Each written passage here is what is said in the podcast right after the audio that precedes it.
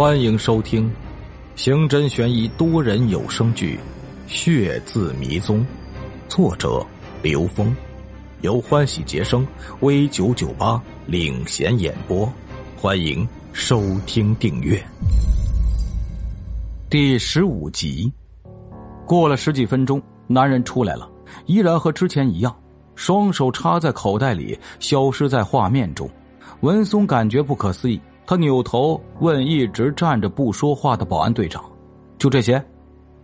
保安队长是个四十岁左右的中年汉子，他点了点头：“呃，就这些。”算是回答了。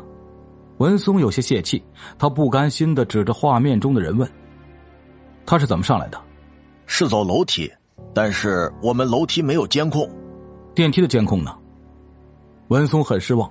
本以为能从画面中找到蛛丝马迹，没想到凶手一点机会都不给他。保安队长打开了电梯里的监控，果然如他所说，电梯里没有凶手的影子。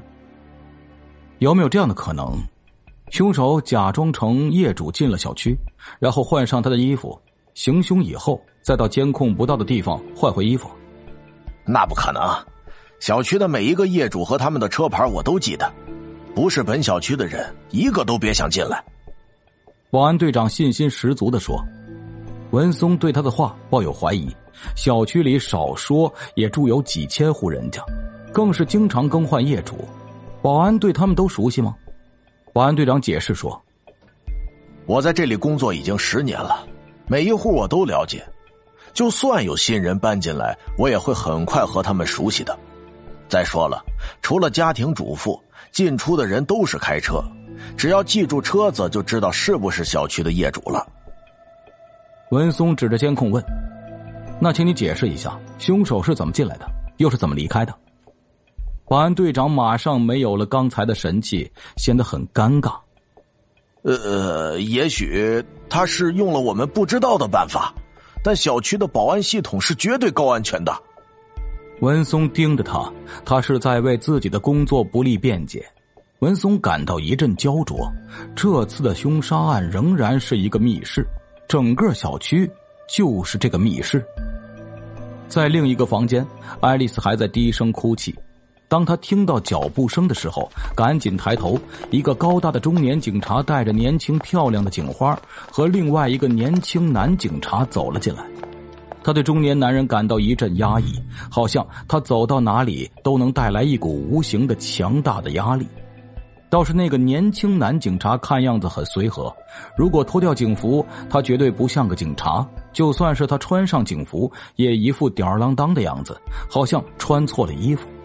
警花则一脸严肃，和他的年龄一点都不相配。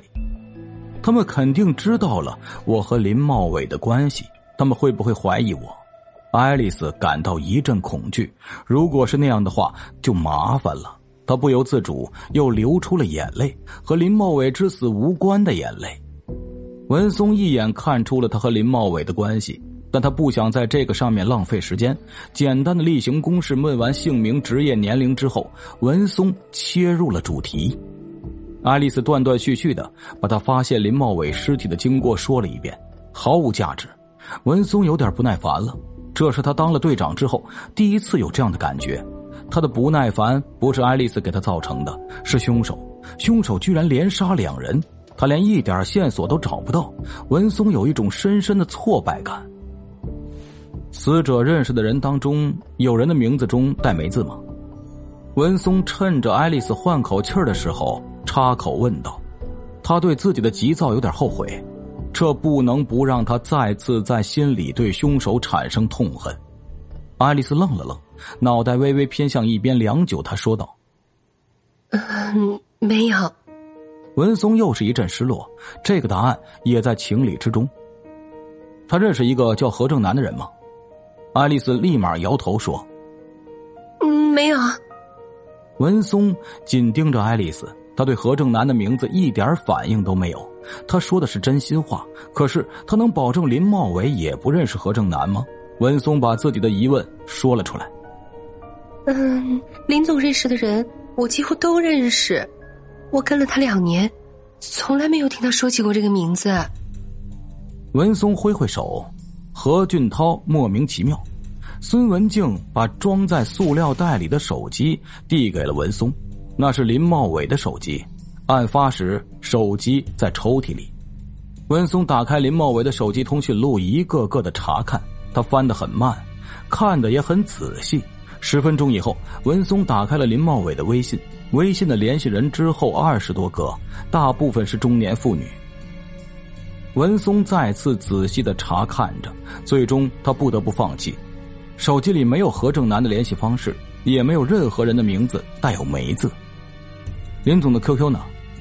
文松想，这是最后的机会了。嗯，没有，林总从不玩 QQ。爱丽丝感觉到眼前的这个中年警察没有了刚进门之前的淡定了。文松把手机交还给孙文静，失败的屈辱感再次重重袭击着他。这是他做警察以来从没有过的感觉。文松豁然起身，不对，就算是再狡猾的狐狸也会留下足迹的。凶手就算再聪明，他也不是神，一定有线索留下了。他走出房间，穿过客厅，朝林茂伟遇害的卧室走去。孙文静和何俊涛跟在他身后，进了血腥弥漫的房间。林茂伟的尸体已经被抬走了。法医会进一步做解剖检查。拉开衣柜，文松顿了顿。林茂伟果然是有钱人，一件衣服几乎都是他一年的工资了，而且买了满满一大衣柜。孙文静拉开了床头柜，里面各种情趣用品跳进了他的眼帘。他不为所动，继续寻找着。队长，也许你该来看看这个。孙文静面无表情，严肃的喊着文松。文松正在沉思，听到孙文静叫他，转身看到他站在床头柜前。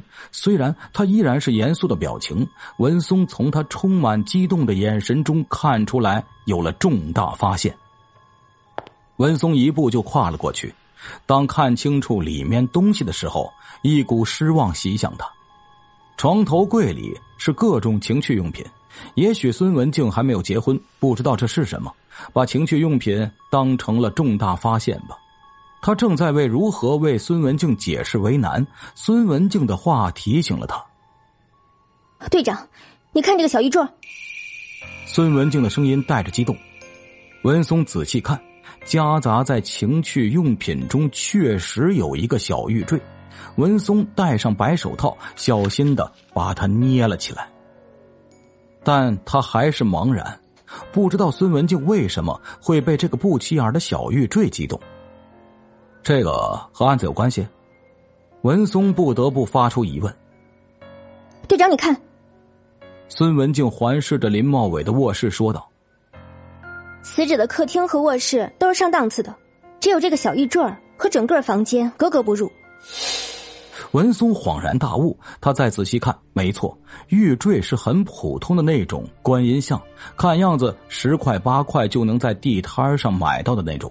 也就是说，玉坠不是林茂伟的东西。文松还是不放心，拿着玉坠走出卧室，问爱丽丝：“这个是林茂伟的东西吗？”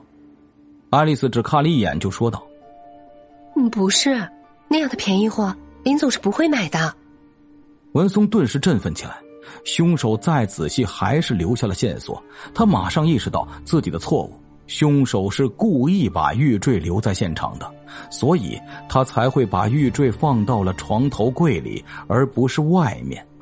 想到这儿，文松更加生气。凶手狂妄到目中无人的地步。他调整了一下思绪，没错，孙文静之前说过“梅”字。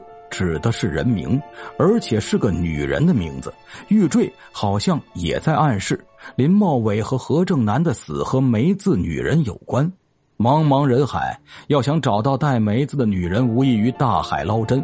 不管如何，我也会把你抓起来，看你到底是何方神圣。本集播讲完毕，感谢您的收听，喜欢请订阅转发一下。下集更精彩。